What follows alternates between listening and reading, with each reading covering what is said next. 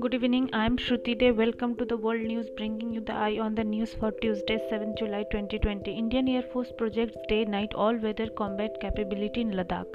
The Air Force is undertaking night missions in the mountainous terrain amid the border row in Ladakh and worst tensions there since the 1962 India China war, said one of the persons. ED slaps money laundering case against GVK Group and Mumbai International Airport Limited for airport scam. The ED's probe under Prevention of Money Laundering Act is based on a CBI FIR of June 27 in which 13 people were named including Reddy and Sanjay Reddy.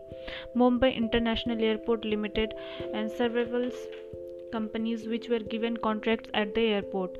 The Middle Kingdom's rush of blood and the need for strong Indian deterrence. It was the supreme sacrifice of Colonel Santosh Babu and his men that woke up the Indian army and Indian public against the Chinese aggression.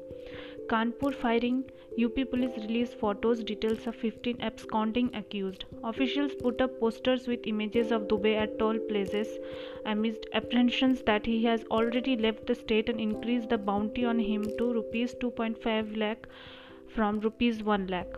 Uttarakhand High Court reserves judgement in P I L against government take over of Char Dham fifty one other temples Dehradun Uttarakhand high court on Monday reserve its judgement in a public interest litigation filed by Bharatiya Janata Party leader and Rajya Sabha member Subramanian Swamy against the state government take over of the Char Dhams and fifty one other temples in the hill state by invoking the Uttarakhand Char Dham Devasthanam management act thousand nineteen set counsel Manisha Bhandari, who appeared in the matter along with petitioner Swami.